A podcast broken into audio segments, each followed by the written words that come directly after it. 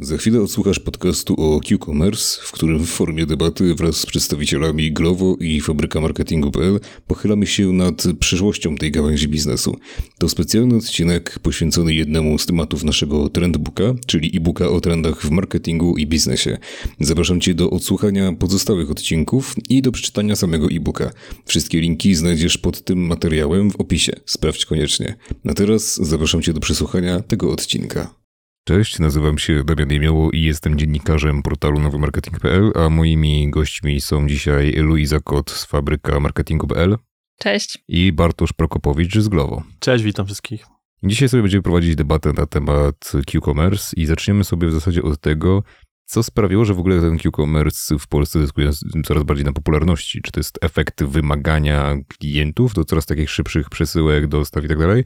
Czy może paradoksalnie to taką konkurencyjność marek i ich postęp technologiczny to spowodowały? Czy to nie jest tak, że marki rozpieszczając niejako klientów, przez to zwiększyły ich oczekiwania? To patrzę przede wszystkim na przykład na Amazona, który się stara coraz szybciej dostarczać te swoje produkty i chciałbym, żebyś Luizo zaczęła od tego. Moim zdaniem te dwa elementy są ze sobą bardzo mocno powiązane, bo, bo bez y, rozwoju technologicznego firm nie byłoby tego, jak to wspomniałeś, rozpieszczenia użytkowników, bo po prostu nie byłoby takiej możliwości, więc część z nich pewnie nie wiedziałaby, że y, ona istnieje, taka jak dostawy produktów w ciągu nawet czasami 15 y, minut do domu. Natomiast wydaje mi się, że marki, które weszły na rynek i zaczęły to stosować, właśnie troszeczkę wymogły na konkurencji niejako dostosowania dostosowanie się i tutaj jako konkurencji nie traktuję tylko e, firm e, quick commerce'owych, e, ale ogólnie e-commerce'ów, dlatego że w związku z tym, że mamy firmy, które są w stanie nam dostarczyć w ciągu e, kilkunastu, kilkudziesięciu minut produkty pod same drzwi, to w momencie, kiedy e, czekamy na przykład na jakąś paczkę z odzieżą albo z rzeczami do domu i mamy czekać na nią trzy dni albo cztery, to możemy poczuć jakiś taki dyskomfort, bo jesteśmy przyzwyczajeni do czegoś zupełnie innego. W związku z czym pojawiają się też takie coraz szybsze dostawy, tak jak wspomniałeś w przypadku Amazona, że Amazon też troszeczkę to wymusza i e, na rynku, bo dostarcza paczki coraz szybciej, ale też są e, w zwykłych e-commerce'ach szybkie dostawy, gdzie e, jest dostawa na przykład tego samego dnia i tutaj nie mówimy o dostawie na przykład jedzenia z warszawskiej Woli na warszawską Wolę, tylko mówimy o dostawie tego samego dnia z magazynu pod Łodzią na warszawską Wolę. Tak skracając i odpowiadając na to pytanie, moim zdaniem jedno i drugie się łączy, bo firmy dają tą możliwość. My jako konsumenci się do tego przyzwyczajamy i chcemy mieć coraz więcej tych możliwości, w związku z czym firmy muszą na tym nadążać, zadążać. A jak ty na to patrzysz, Bartoszu, też tym bardziej, że no, siłą rzeczy jako Glovo dziś bardzo mocno uczestniczycie też w tym rynku Q-commerce. Tak, zdecydowanie. Znaczy, najprościej odpowiedział na to, na to pytanie bym odpowiedział w ten sposób, że jeżeli e, można coś dostarczyć szybciej, to ludzie to lubią i chcą, chcą oczywiście mieć to szybciej. Ja to patrzę jak taki kolejny etap e-commerce, kolejną rewolucję. Czy mieliśmy dostawy następnego dnia, e, teraz przyszedł czas na dostawy w ciągu godziny, w ciągu 15 minut. Prawdą jest też to, że ostatnie lata to bardzo intensywna, intensyw, wzrosła intensywność inwestycji na rynku VC w e, firmy quick commerce do których my też się zaliczamy, bo Glovo jest taką e, aplikacją multikategorii, jak my to nazywamy, czyli nie tylko food, ale właśnie quick commerce jest coraz większym elementem naszego biznesu i również inwestujemy w quick commerce, inwestujemy w dostawy ultra fast. Tak jak sprawdzałem ostatnio, w ostatnim roku, to ponad 4 miliardy e, euro było zainwestowane tylko w firmy quick commerce w Europie. Jest to drastyczny wzrost w stosunku do poprzednich lat, więc moim zdaniem jest to jest to ta rewolucja, ale dodatkowo apetyt inwestorów, który dzisiaj widzimy na tym rynku, po prostu umożliwił ten szybszy dostęp i widzimy, że użytkownicy mm, przyzwyczajają się do tego. Czyli jak już zaczynają, mm, zaczynają spróbują tej usługi i te dostają, mm, dostają produkty w ciągu godziny, w ciągu 15 minut, to przyzwyczajają się do tego i te oczekiwania już rosną e, i widzimy, że po prostu kolejne firmy podążają. Więc jesteśmy w takim okresie, gdzie bardzo dużo firm próbuje to robić. Pewnie będzie następowała konsolidacja w kolejnych etapach, e, ale jest to bardzo, moim zdaniem, ekscytujący moment e, również w Polsce, ponieważ dużo firm to wchodzi na, na, ten rynek, e, konsumenci się przyzwyczajają i my również uczestniczymy w tym, więc jest to bardzo fajny moment też dla Glovo. Ale też pytanie, czy ten, do, ten biznes e-commerce'owy w ogóle jest rentowny, no bo Nie, jeśli tak, to też dla kogo? No bo jeśli tutaj mowa jest na przykład o tym, że takiego, taka na przykład korporacja jak Jogger opuszcza polski rynek, no tak, tutaj troszeczkę rozmawialiśmy out of the record, ale też myślę, tak. że będziemy musieli to powtórzyć bardziej na nagraniu, no to wiele osób by mogło stwierdzić, że to chyba jednak jest jeszcze za wcześnie. Czyli tutaj jakby nie patrzymy na to jako na jakiś, na, na, ciągle takich daleko, idących wniosków, patrząc tylko na Jokera, bo nawet w samej historii my, mieliśmy takie sytuacje, gdzie Glovo było bardzo mocno obecne w Ameryce Południowej i ze strategicznych powodów zdecydowało się wyjść z Ameryki Południowej, skupić się na rynkach wschodnioeuropejskich, południowoeuropejskich, więc jakby nie chcę tutaj komentować e, strategii Jokera, ale wygląda to na takie zagranie strategiczne, na skupienie się na innych rynkach. Natomiast jeśli chodzi o, o profitability tego, na pewno to jest taki moment, gdzie jest to wczesny jeszcze etap, tak jak, tak jak mówiliśmy, i wiele firm inwestuje. Inwestuje przede wszystkim w pozyskiwanie bazy użytkowników, a do, dojście do profitability, do zyskowności to jest, to jest kolejny etap. Natomiast ja uważam, że oczywiście jest to możliwe e, i jest kilka elementów, które, które są ważne e, w tym quick commerce, w zyskowności. Już teraz e, dostawy jedzenia są zyskowne, więc myślę, że również dostawy czy na pewno te dostawy jedzenia są jeszcze bardziej zyskowne po pandemii? No bo to też to pandemia troszeczkę wymusiła nas, żeby jeszcze tak. bardziej skierować ku temu. Tak, natomiast pandemia też, patrząc na Glovo, bardzo mocno przyspieszyła adopcję Q-commerce. E, ale to, co jest jeszcze, mm, co jest, co jest bardzo fajne, to co obserwujemy, to po zakończeniu pandemii e, nie obserwujemy jakichś dużych spadków, tylko dalej ten wzrost jest kontynuowany, więc to przyspieszyło e, adopcję, ale wcale nie, nie wracamy do poziomu sprzed pandemii, tylko utrzymujemy dalej ten wzrost. Również przez to, że mamy dużo powracających użytkowników użytkowników, ale chciałem jeszcze wrócić do tej e, zyskowności, bo My na to patrzymy w ten sposób. No jest kilka takich czynników, które są bardzo kluczowe. E, z jednej strony te koszyki e-commerce'owe, one są często wyższe niż foodowe, więc e, jakby wwozimy więc, większą wartość. Jesteśmy w stanie, jakby tych prowizje, prowizje potencjalnie są wyższe. Nie są tak wysokie jak w foodzie, ponieważ marże są niższe w, na przykład w przypadku branży groceries. E, ale pierwsza rzecz to jest właśnie pracowanie nad tym, żeby te koszyki były wyższe. To jest jeden element, którym możemy pracować. Jeszcze bardziej istotny to jest gęstość e, na przykład tych punktów, bo tutaj największym kosztem, nie ukrywajmy, jest koszt kuriera i, i, i transport. I budując sieć punktów, partnerów, która jest gęsta, skracamy te odległości e, i możemy pracować nad tym, nad tą zyskownością. Są też takie elementy, mm, jak na przykład e, marketing czy sprzedaż dodatkowych usług do brandów. E, to nazywamy brand marketing services, czyli załóżmy, że Coca-Cola jest zainteresowana promocją w Glovo e, wśród naszych partnerów i to są dodatkowe jakby strumień przychodów, który pomaga tym poprawić zyskowność Q-commerce. Natomiast wydaje mi się, że to jest za wcześnie, żeby rozmawiać i skupiać się na tym, ponieważ kluczowe jest budowanie bazy użytkowników e, i zbudowanie gęstszej sieci partnerów, bo są takie dwa najważniejsze czynniki, które nam pomogą dojść do tej e, profitowości, zyskowności. Mm, natomiast Glovo też mamy tą unikatową sytuację, że jesteśmy taką aplikacją multikategorii. W przeciwieństwie na przykład do Jokra, który skupia się na, e, na groceries, na dostawach 15-minutowych, E, nasz użytkownik ma szersze mm, lifetime value, ponieważ nawet jeżeli go pozyskamy tutaj w Q-commerce i powiedzmy, że jesteśmy w tym momencie na, na, etapie, gdzie nie jesteśmy jeszcze zyskowni, ten użytkownik potem idzie, e, zamawia jedzenie, następnego dnia zamawia e, jakieś większe zakupy wśród naszych partnerów i to lifetime value jest duże, więc mamy o tyle komfortową sytuację, jesteśmy w stanie sobie taki miks ułożyć e, usług i, i, i, ciągle dodajemy więcej usług i więcej okazji, żeby ten użytkownik u nas zamówił. Jest to jakby częścią naszej strategii do dojścia do tej e, zyskowności, profitowości tego biznesu i widzimy jakby drogę mm, do tego momentu. Tutaj też bardzo jestem ciekaw twojego zdania na ten temat, Luizo, też w kontekście tego właśnie, czy ten model biznesowy Q-commerce nie jest na razie tylko i wyłącznie dla mm, korporacji, czy to, jakby, to nie właśnie korporacje będą zyskiwać przede wszystkim tutaj, takie mam na myśli tutaj na przykład Amazon, czy chociażby InPost, niejednokrotnie może nawet kosztem tego sektora MŚP, Wiem, że tutaj gościmy Bartka, który jest z co jest teoretycznie troszeczkę czymś pomiędzy korporacją a startupem, tak? Zrobilibyśmy to pewnie scale-upem, ale no wiesz, o co mi też chodzi. Jakby nie porównuję oczywiście rzecz jasna Glovo do Amazona, to jest trochę inny rodzaj biznesu.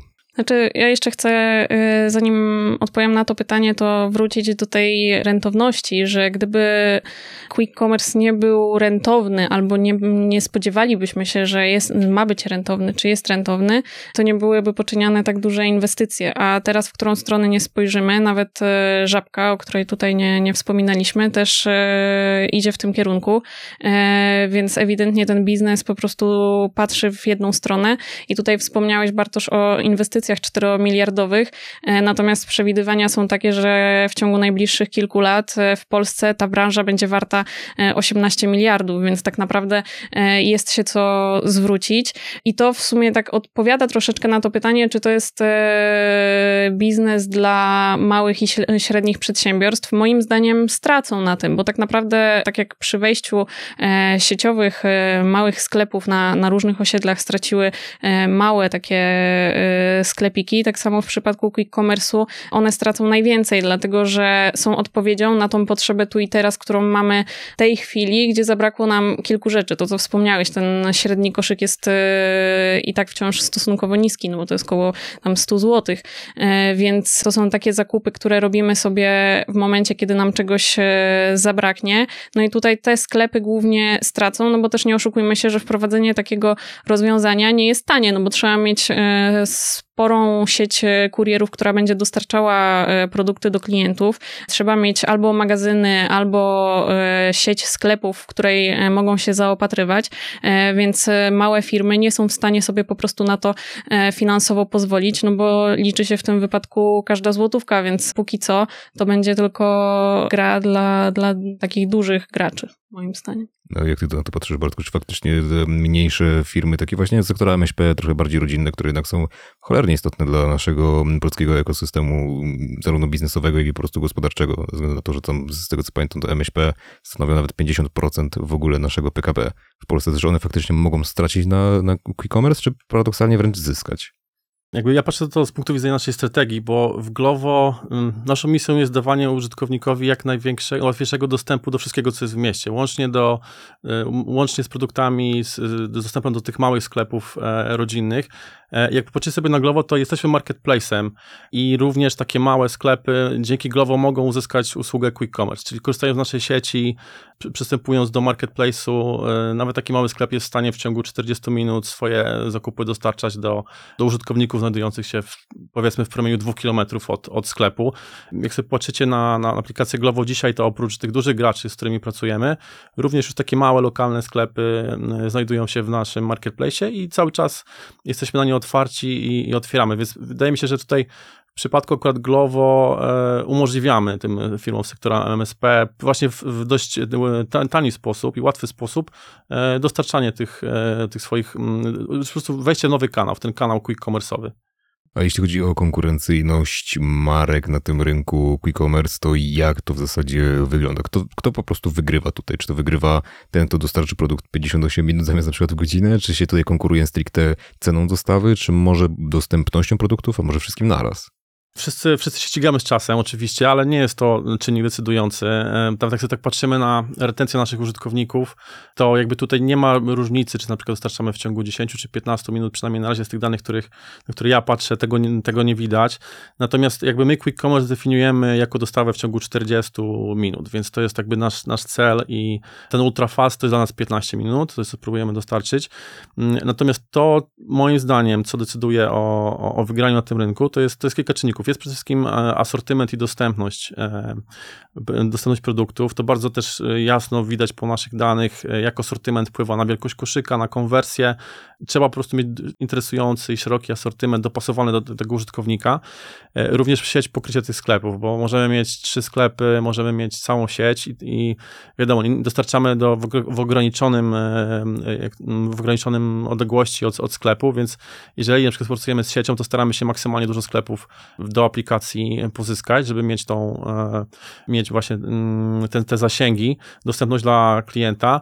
Również e, top of mind awareness, jakby my bardzo mocno też staramy się budować świadomość Glovo jako aplikacji takiej właśnie multikategorii, nie tylko foodowej, tylko takiej, której możemy właśnie znaleźć produkty, e, usługi, sklepy, quick commerce, to to jest kolejna rzecz. A jeśli chodzi o, tą, o, to, o tą, ten czas dostawy, to wydaje mi się, że na przykład w przypadku ultrafastu ważniejsze jest taka, takie reliability, czyli ta niezawodność nasza, czyli jakby wolę, żeby mój użytkownik dostał 10 razy dostawę w ciągu 25 minut zamiast 15, niż 8 razy w 10, a 2 razy w ciągu godziny, bo jakby tutaj ta, ludzie na nas polegają, to są takie potrzeby, które są, potrzebujemy zaspokoić tu i teraz, więc ważne jest to w przypadku ultrafastu moim zdaniem rozróżnienie tej, tego value proposition 15 minut od tych, od tych 40 i ta, ta niezawodność. No my też jakby w Glovo właśnie, jeszcze raz to wspomnę o tym, mamy tą przewagę nad niektórymi naszych konkurentów, że jesteśmy tym multi, multi-appem i tym miksem sobie dość mocno e, możemy tutaj balansować, czyli możemy sobie pozwolić na pozyskiwanie użytkowników, e, nawet jakby w tej części biznesu, który przynosi nam straty, ale lifetime value koniec końców jest większe, ponieważ ci użytkownicy mają dużo innych okazji w Glovo, żeby wydać pieniądze i jesteśmy w stanie to, tym też wygrywać. No tutaj też mam do Luizy pytanie już takie bardziej stricte ze świata marketingu, bo tu również przecież w tej przestrzeni naszej reklamowej następuje, występuje konkurencja po prostu pomiędzy tymi markami e-commerce'owymi. Jak według ciebie wygląda taka komunikacja i ewentualnie strategia marki właśnie e-commerce'owej, jeśli chodzi o marketing? Czy to, niezależnie od tego, czy to są social media, czy nie performance marketing, cokolwiek takiego, czym takie marki mogą przyciągać odbiorców? Czy to się też jakoś bardzo szczególnie ta komunikacja różni na przykład na tle no, takiego chociażby pyszne.pl, które no, też dostarcza po prostu produkty bardzo szybko, tylko są to stricte produkty no, z restauracji. I jak to w zasadzie wygląda i działa? Mhm, to trzeba było e, dokładnie przeanalizować między tymi markami, które są w polskim rynku, w jaki sposób się komunikują i w jakich kanałach.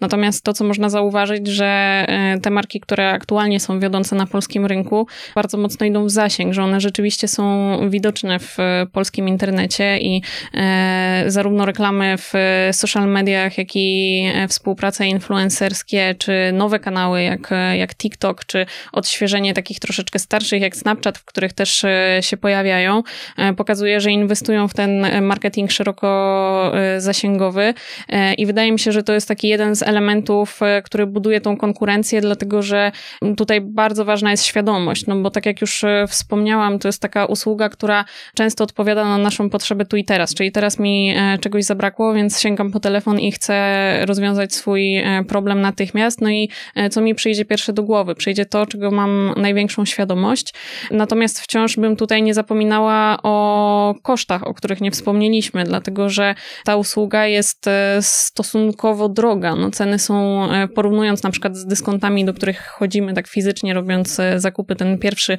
pierwszy etap komersu, pierwsza generacja, ceny są nieporównywalnie wyższe, dlatego bym się zastanawiała nad tym, ile użytkowników może sobie na to pozwolić, ile osób e, w Polsce może sobie e, na to pozwolić, więc to też jest jeden z elementów e, konkurencyjności tych usług.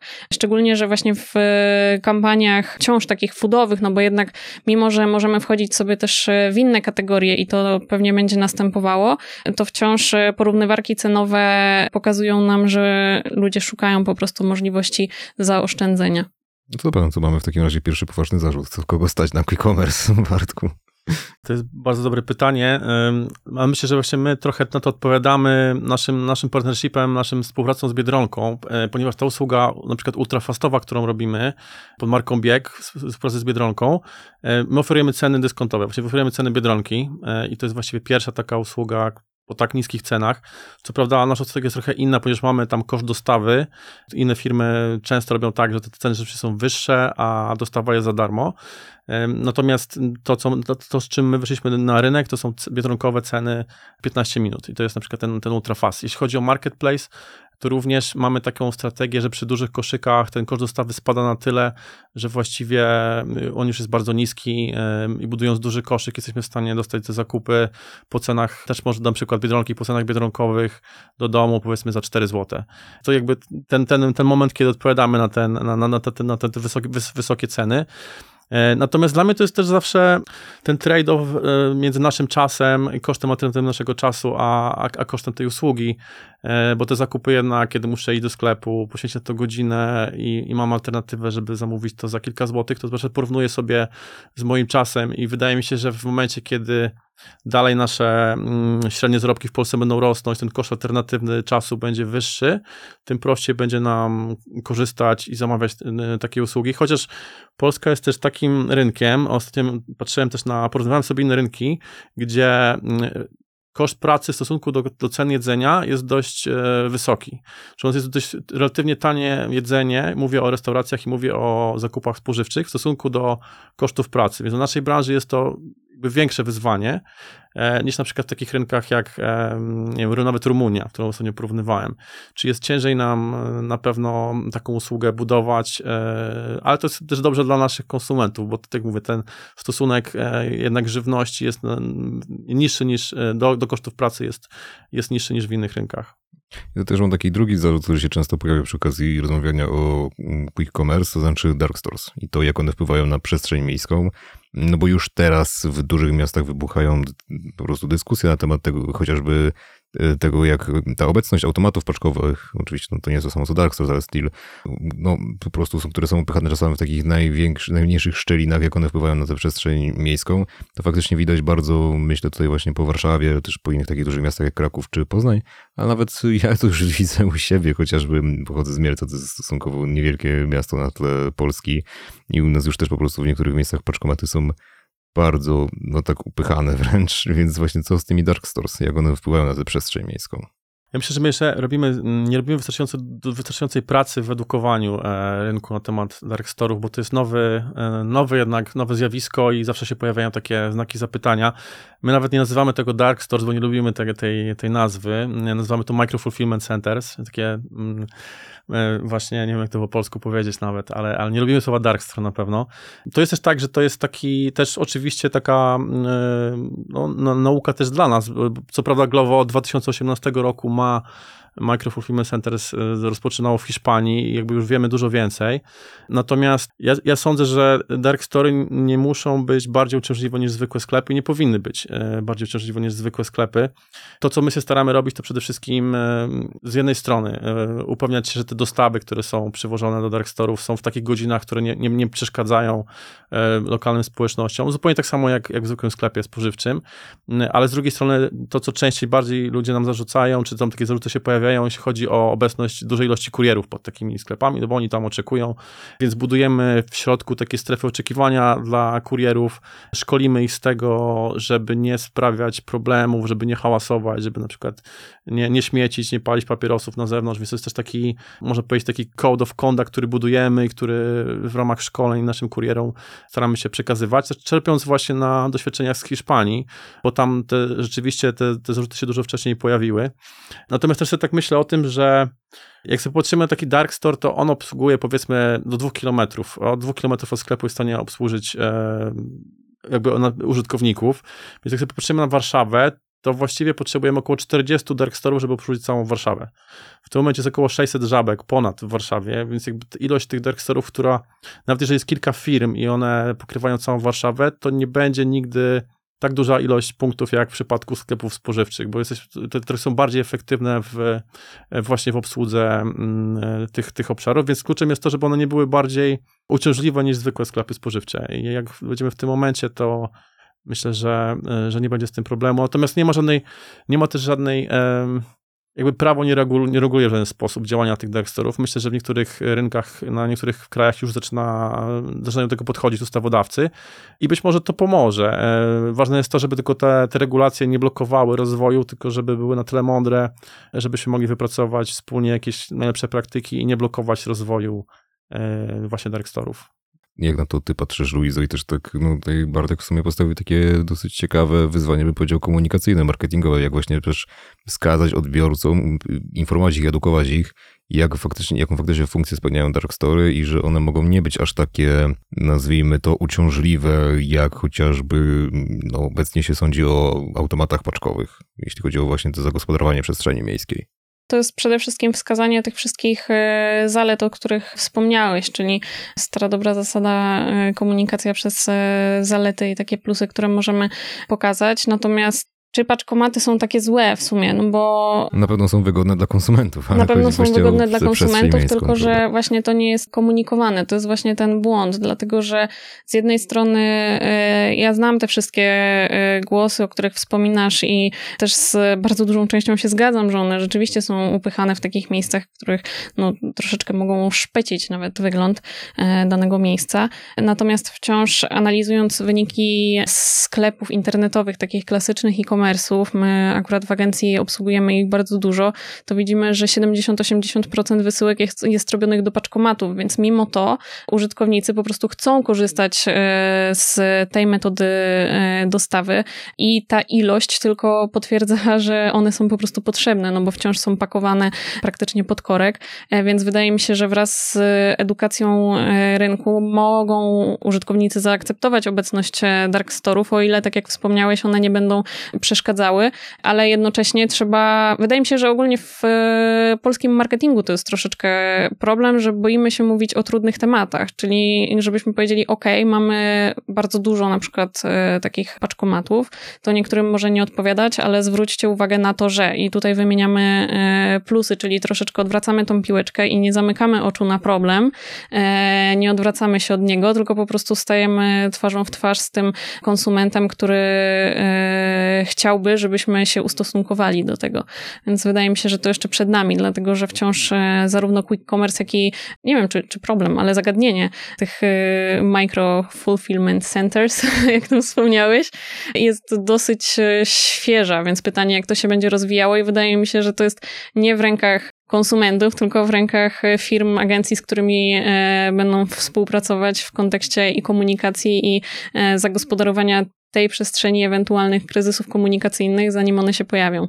Ja tylko sugestię y, do Impostu i może do innych firm, może te paczkomaty powinny, powinny po prostu być bardziej designerskie i bardziej dopasowane tak jak do... Allegro to robi. No, tak, Allegro, tak, tak, że w tym kierunku, jeżeli to pójdzie, to mm, być może rozwiążemy ten problem e, który, ten zarzut, że one wyglądają, że szpecą e, w momencie. A jak wasze Micro Fulfillment Center będą bardziej designerskie? Mamy fasady, na których e, mamy fasady ładne, ładnie zaprojektowane fasady, które e, mi się podobają osobiście. Musiałbyś zobaczyć i ocenić. Ja ostatnio widziałam taki e, właśnie sklep, który był, miał zaklejone po prostu siatkami okna E, i tam stamtąd, stamtąd wychodzili kurierzy, to było w centrum Warszawy dosyć blisko. To aż dziwne, że się policja tam nie kręciła, bo to podejrzanie tak. wyglądało. Bo to już naprawdę bardzo podejrzanie wyglądało, jak tam przechodziłam, to sama się zastanawiałam, czy nie, nie zmienić kierunku. No tak. A mnie też ciekawi w ogóle, jak się będzie e-commerce rozwijać, jeśli chodzi o właśnie podbijanie kolejnych miast, kolejnych aglomeracji. Bo na razie to jest w zasadzie usługa, która tyczy się praktycznie tylko i wyłącznie tych największych miast w Polsce, tak? Warszawa, Kraków i tak dalej. Czy to w ogóle Q-commerce ma tutaj jakiś potencjał też taki biznesowy, żeby wchodzić do takich mniejszych miejscowości, powiedzmy poniżej 100 tysięcy mieszkańców na przykład? Jak najbardziej, my już jesteśmy w takich miejscowościach. E, no to momencie... wskazać jakieś na przykład? Tak z czystej ciekawości. Ojej, e, poniżej 100 tysięcy. Ciężko mi będzie e, ciężko mi będzie teraz tak na szybko wskazać. Powiem ci tak, jest, mamy, jesteśmy w 102 miastach w tym okay. momencie w, w Polsce.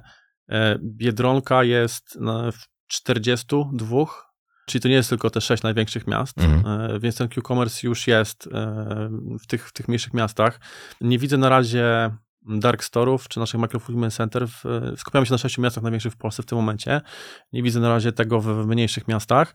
Natomiast to jest częścią naszej strategii, żeby w tych mniejszych miastach, do których e, wchodzimy, również oprócz restauracji, oprócz McDonalda, który jest, e, bardzo często się pojawia w momencie, kiedy wchodzimy do danego miasta, żeby również oferować naszych partnerów, e, dużych partnerów, jeśli chodzi o sieci spożywcze, ale też lokalne, lokalne sklepy Q-commerce. W momencie, kiedy mamy już flotę kurierów w danym mieście, nasze zespoły sprzedażowe po prostu podpisują kolejnych partnerów. Ta, ta gęstość sieci nam tylko pomaga, bo mamy więcej pracy dla kurierów, mamy niż, niższe dystanse i e, ta sprzedaż, e, my, my już notujemy tą sprzedaż e-commerce w tych mniejszych miastach.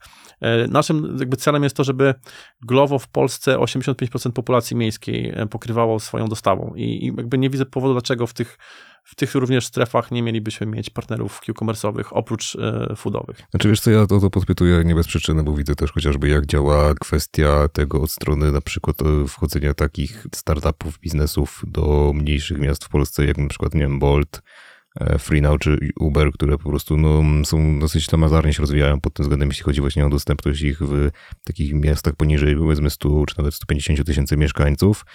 A nawet jeśli się pojawiają, no na przykład u mnie w Mielcu to jest miasto 60-tysięczne tak naprawdę, mm, pojawił się mniej więcej tak pół roku temu Uber Eats. Natomiast mam też poczucie, że w zasadzie ten potencjał troszeczkę tutaj się mm, po pierwsze marnuje, po drugie Mielczanie się bardzo mocno już przyzwyczaili do pyszne.pl, więc jakby nie, nie postrzegają Ubera jako taką atrakcyjną alternatywę. A po trzecie właśnie no ta komunikacja, pamiętam jak kampania marketingowa tutaj u mnie wyglądała w mieście, to po prostu gdzieś tam leciał, leciała, leciała jakaś tam reklama ustawiona na, na mielec na Facebooku przez jakieś 5 dni może i to wszystko, więc świadomość marki była tam bardzo kiepsko zbudowana. No i właśnie się zastanawiam, jak ta rentowność wygląda, bo jak ja sobie co jakiś czas tam wchodzę tak z ciekawości, to często widzę, że tam po prostu jest napisane, że brak dostawców. Jakby ostatecznie i tak czy siak muszę przez pyszne pery sobie coś zamawiać. Pyszny.pl miał, zrobił super robotę, ponieważ oni bardzo, dużo wcześniej zaczęli i bar, mają bardzo dużo miast, natomiast to są miasta zwykle z własną stawą restauracji. Tak, to nie jest tak, flota tak, tak. Pysznego. To co, to, co Glovo robi, to wchodzą do takiego miasta i budują tą flotę kurierów. My jakby powiększamy to grono restauracji, czy, czy w ogóle w Q-commerce'owy, partnerzy Q-commerce'owi nie mają swojej floty, więc zupełnie nie są w stanie być obsłużeni e, bez e, na przykład floty Glovo. Więc to jest ta przewaga Glovo, ale też Uber Eats e, również ze swoją flotą wchodzi, więc to jest przewaga nad Pysznym że wchodząc w takie, w takie miasto możemy, możemy dodać restauracje, które nie mają swojego dowozu, możemy dodać tych partnerów tak, e-commerce'owych. I u nas wygląda tak, że mamy oddzielny zespół e, ekspansji, który zajmuje się takimi miastami i jakby na początku dużą wagę poświęcamy takiemu miastu, budujemy i, tą, e, i, i ten popyt, e, czyli tą grupę użytkowników i pozyskujemy kurierów do momentu, kiedy miasto jest na tyle dojrzałe, że możemy jakby przejść do takiej normalnej operacji, ale my to jakby, jest to nasza strategia, żeby jak najwięcej miast, znaczy jak najwięcej, tak jak wspomniałem, 85% populacji miejskiej, w to, w to, w to celujemy. E, mamy oddzielny zespół, który się fokusuje na tych miastach, e, ale tak jak wspominasz, dopóki nie zbudujemy wystarczającej masy użytkowników e, i kurierów, którzy są w stanie to obsłużyć, no to tak, takie miasto nie będzie profitowe. Natomiast na przykładzie miast, w których, w których już to zrobiliśmy, mniejszych, widzimy, że jesteśmy w stanie do takiego poziomu dojść, ale również to, to wymaga tego budowania tej świadomości, o której wspomniałeś. I ona jest trochę inna, strategie są trochę inne niż w dużych miastach. Natomiast też jest mniejsza konkurencja w tych małych miastach, no to, to więc to są troszkę inne, inne działania bardziej budowanie świadomości niż na przykład walka promocjami, czy tą intensywnością promocji, które są bardziej istotne w dużych miastach. No właśnie, no to Luizo, jak te świadomości budować w tych mniejszych miejscowościach, żeby jednak ta ekspansja się powiodła? No, raczej taka tygodniowa kampania na Facebooku no, niewiele przyniesie użytkowników, konsumentów dla no, wspomnianego na przykład wcześniej Uber Eats. To znaczy, z takiego marketingowego punktu widzenia, im dłuższa kampania, tym lepiej. I już nie mówię tutaj nawet e, dlatego, że jestem z agencji, więc dla nas wiadomo, że im dłuższa kampania, tym, tym lepiej. Natomiast e, to wpływa na taką ciągłe, ciągłe budowanie świadomości. I to jest psychologicznie udowodnione, że jeżeli chcemy, żeby użytkownik, człowiek e, zapamiętał nasz komunikat, to tak naprawdę musimy do niego wracać przynajmniej od trzech do pięciu razy z takim komunikatem. I tutaj nie mam na myśli oczywiście takiej częstotliwości rozumianej w marketingu internetowym, czyli trzy wyświetlenia reklamy na użytkownika, co stosujemy sobie czasami tam w mediaplanach, planując e, kampanię, tylko trzy takie realne kontakty użytkownika z marką.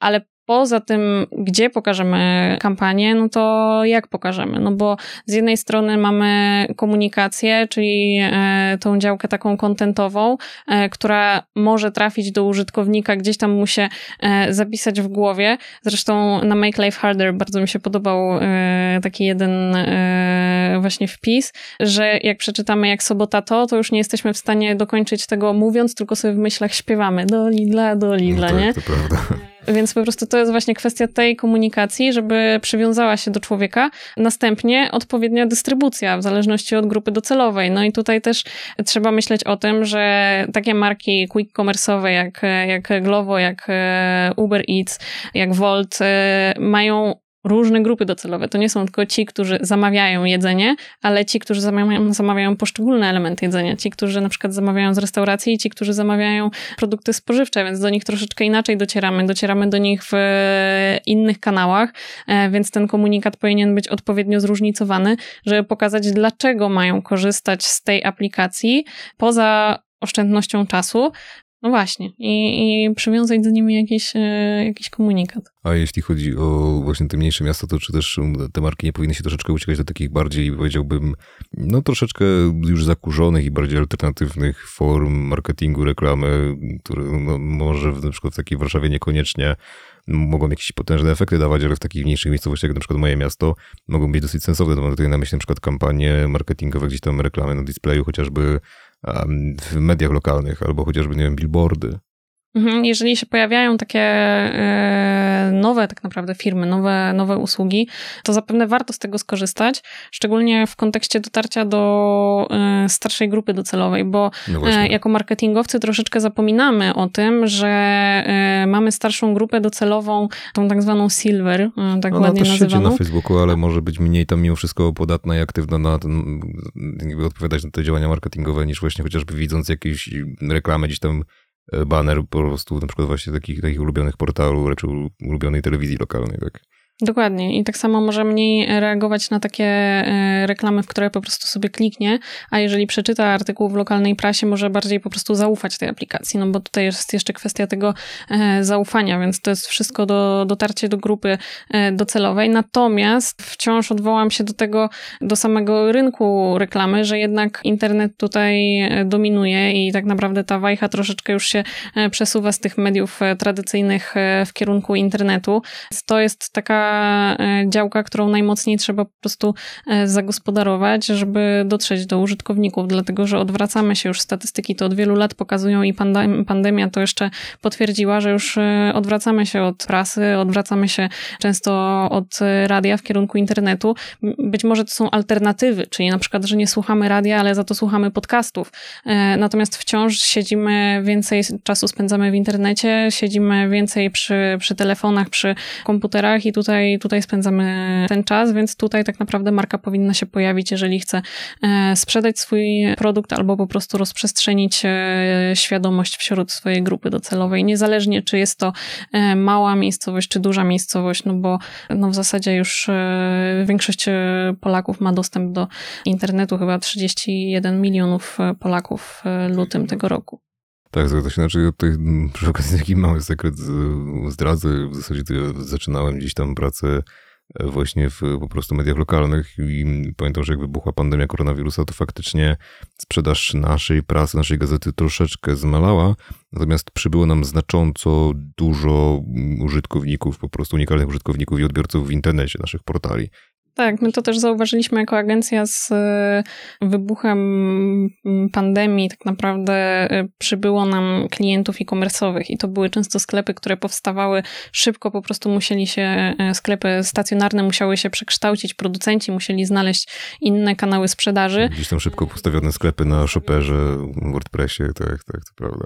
Ale też jeśli już tutaj rozmawiamy o, o rozwoju e-commerce, to mm, czy to się będzie w zasadzie tyczyło tylko i wyłącznie tej branży spożywczej, takich produktów FMCG i grocery i tak dalej, czy może też zakorzeni się to jakoś szerzej w innych branżach? Na przykład będziemy mogli sobie gdzieś tutaj w dalekiej przyszłości za pomocą tych szybkich dostaw kupować chociażby jakieś ubrania, jakieś bardziej takie specjalistyczne produkty?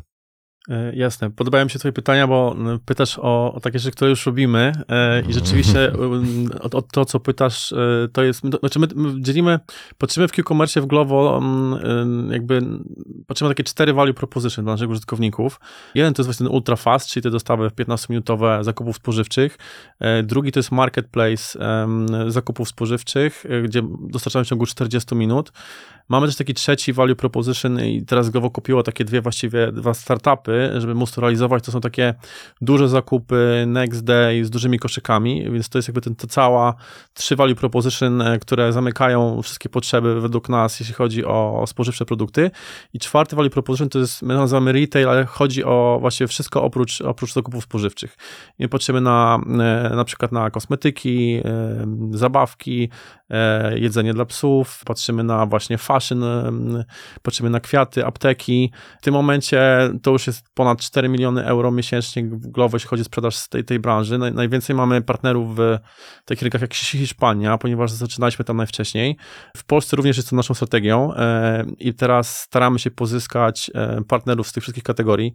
Mamy w tym momencie kwiaty, więc jak potrzebujecie kwiatów, to, to zachęcam do, do zakupów w Glovo.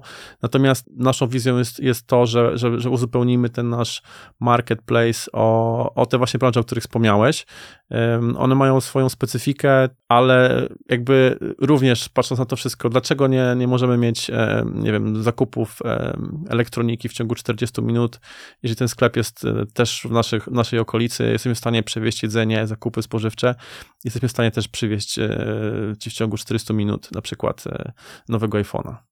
No dobrze, no ale tutaj się pojawia taki bardzo poważny, wręcz powiedział potężny problem. To znaczy chodzi mi tutaj o kwestię tego łańcuchu dostaw i zatłoczenia miast, bo już teraz mamy problem ze względu na chociażby właśnie te dostawy, tak zwaną dostawę ostatniego kilometra, czy też niektórzy nazywają dostawę ostatniej mili, gdzie generuje się olbrzymi ślad węglowy. W zasadzie to się mówi często, że właśnie ta dostawa do ostatniego kilometra generuje największy ślad węglowy, no i też właśnie mm, często chociażby automaty paczkowe są coraz częściej wypełniane po brzegi i to powoduje, że no, te dostawy do klientów trafiają tak naprawdę do partnerów impostu gdzieś tam po jakichś różnych sklepach, księgarniach i tego typu punktach, czy żabkach i tak dalej, zamiast wprost do paczkomatów.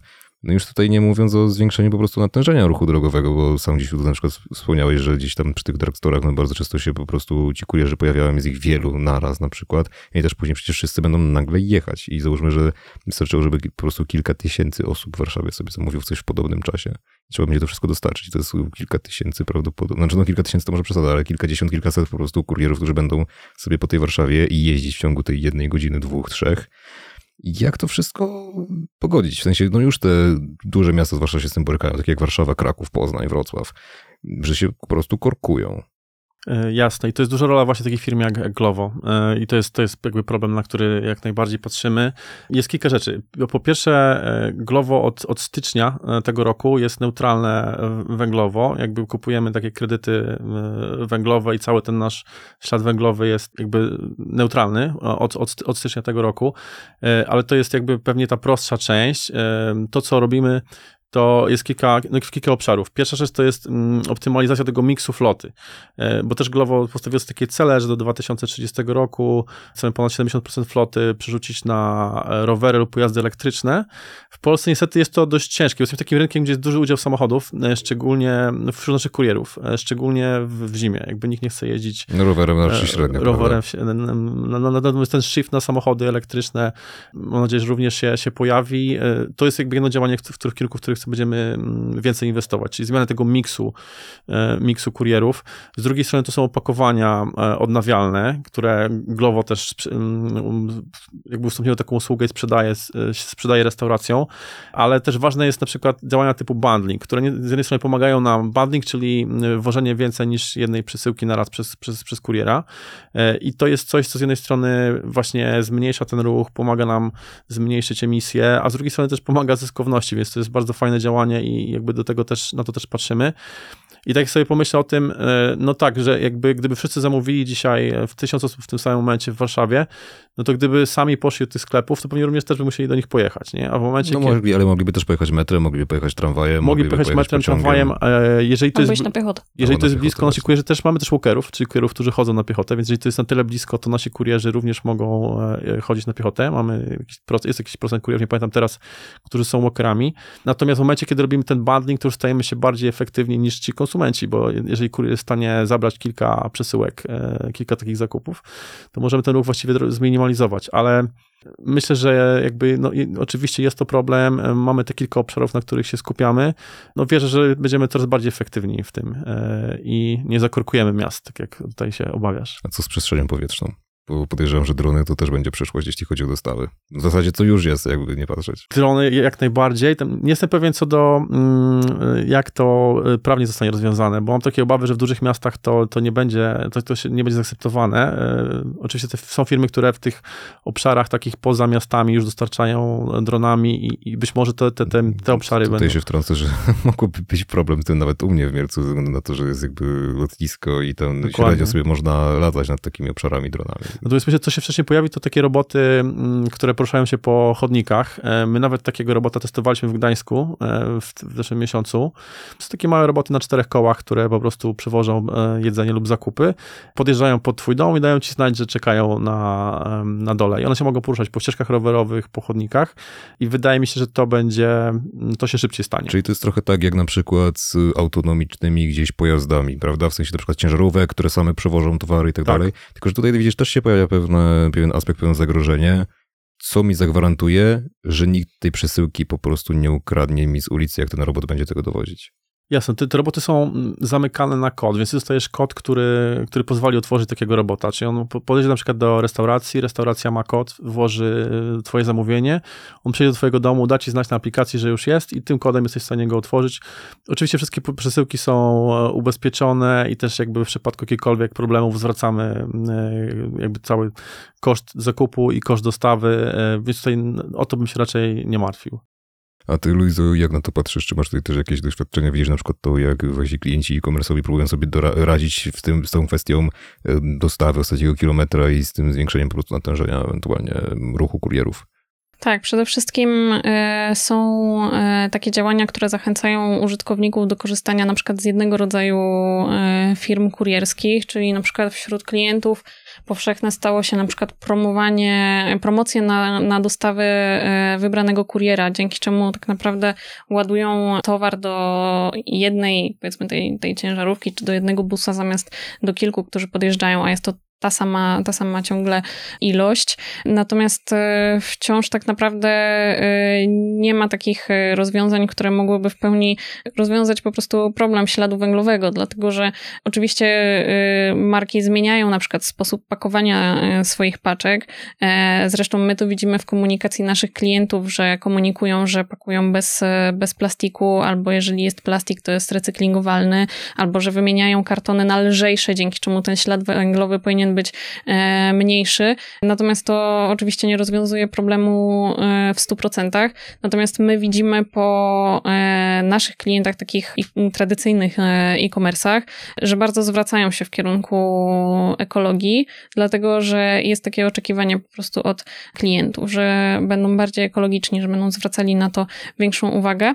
Ale też co ciekawe, że będzie większy taki experience e, z e, zakupów, czyli to też jest e, taki trend, który idzie w tym kierunku, poza samym śladem węglowym, to, że będziemy, dostaniemy tą paczkę, która po prostu będzie jakoś ładnie wyglądała, że ona nie będzie wrzucona w foliowy worek, tylko po prostu będzie e, ładniej zapakowana, więc to są takie trendy, które są widoczne w e-commerce wśród klientów, ale też to jest bardzo duże wyzwanie. Quick commerce jest bardzo dużym wyzwaniem dla e-commerce'ów i my też jako agencja się z tym mierzymy, bo często e, e-commerce do nas przychodzą klienci i mówią, że chcą konkurować po prostu z firmami, które dostarczają w ciągu 40 e, minut czy w ciągu e, godziny. I tutaj ta walka szybkości dostawy czasami może mm, wyjść na pierwszy plan przed, przed tą właśnie ekologią, dlatego że widzimy też po klientach, naszych klientów, którzy chociażby w social mediach piszą o tym, że za co doceniają e, e-commerce. To jest najczęściej powtarzane się, jak analizujemy sobie te komentarze,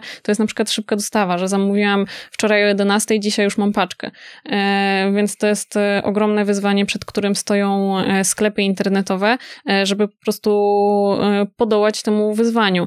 Duże mm, marki, tak jak już e, wspomniałam, sobie mogą z tym radzić e, na pewno jakoś tam może sprawniej, dlatego że tutaj jest jeszcze kwestia tych kosztów, że wciąż to jest dosyć kosztowne rozwiązanie.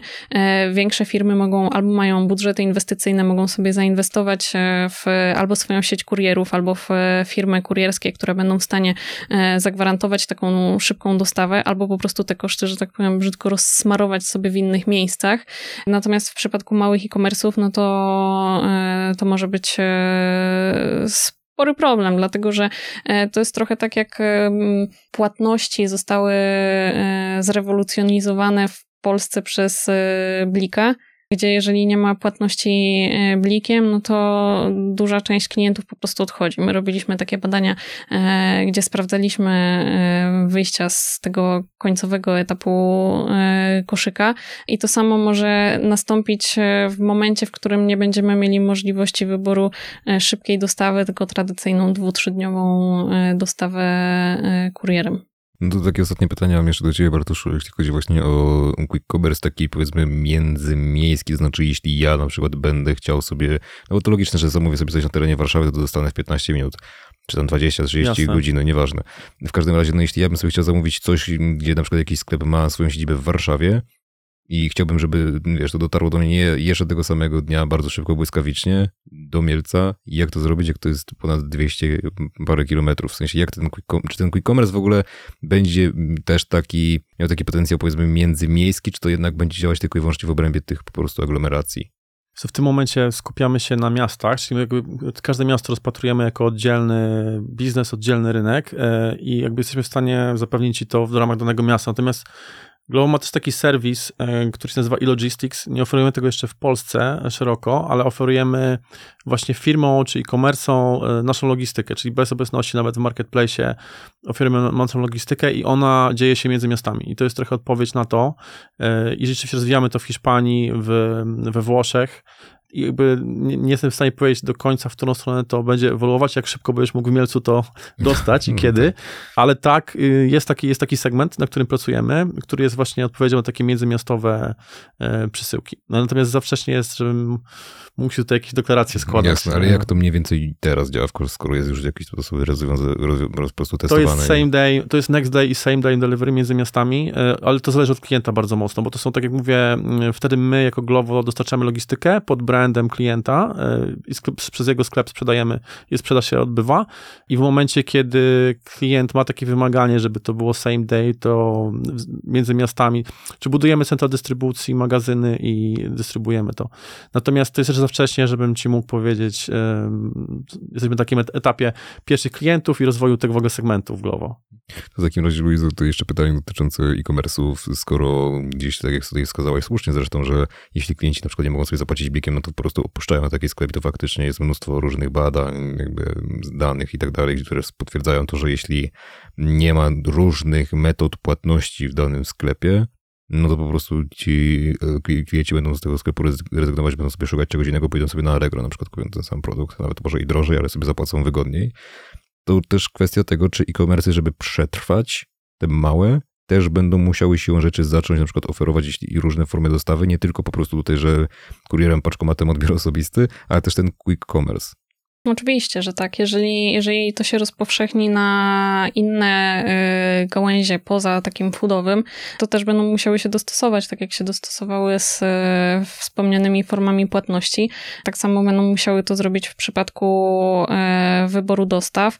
Tak jak już wspomniałam, sama opcja darmowej dostawy, na przykład, którą oferuje większość takich dużych e-commerce'ów, wymusza niejako zastosowanie tego samego na małych sklepach. No tak, bo tylko momencie... te duże e-commerce, te duże platformy typu, nie wiem, Allegro, sobie na to mogą po prostu pozwolić, prawda? No. Mogą sobie pozwolić, są w lepszej sytuacji negocjacyjnej też e, z dostawcami. E, natomiast my jako konsumenci na przykład nie jesteśmy przyzwyczajeni do tego, że widzimy koszt dostawy na przykład 25 zł. Dla nas to no jest bardzo to dużo. Jest a... duży, tak. To jeszcze 10 lat temu to może były akceptowalne. Tak, natomiast teraz no, to dostawy są za, za kilka złotych lub właśnie za darmo i małe e-commerce muszą sobie z tym radzić albo ukrywając e, te koszty w, w kosztach produktu, albo po prostu tracąc jakąś tam część e, klientów. I to samo będzie w kontekście samych dostaw, że w pewnym momencie po prostu będą musieli znaleźć sobie na to rozwiązanie.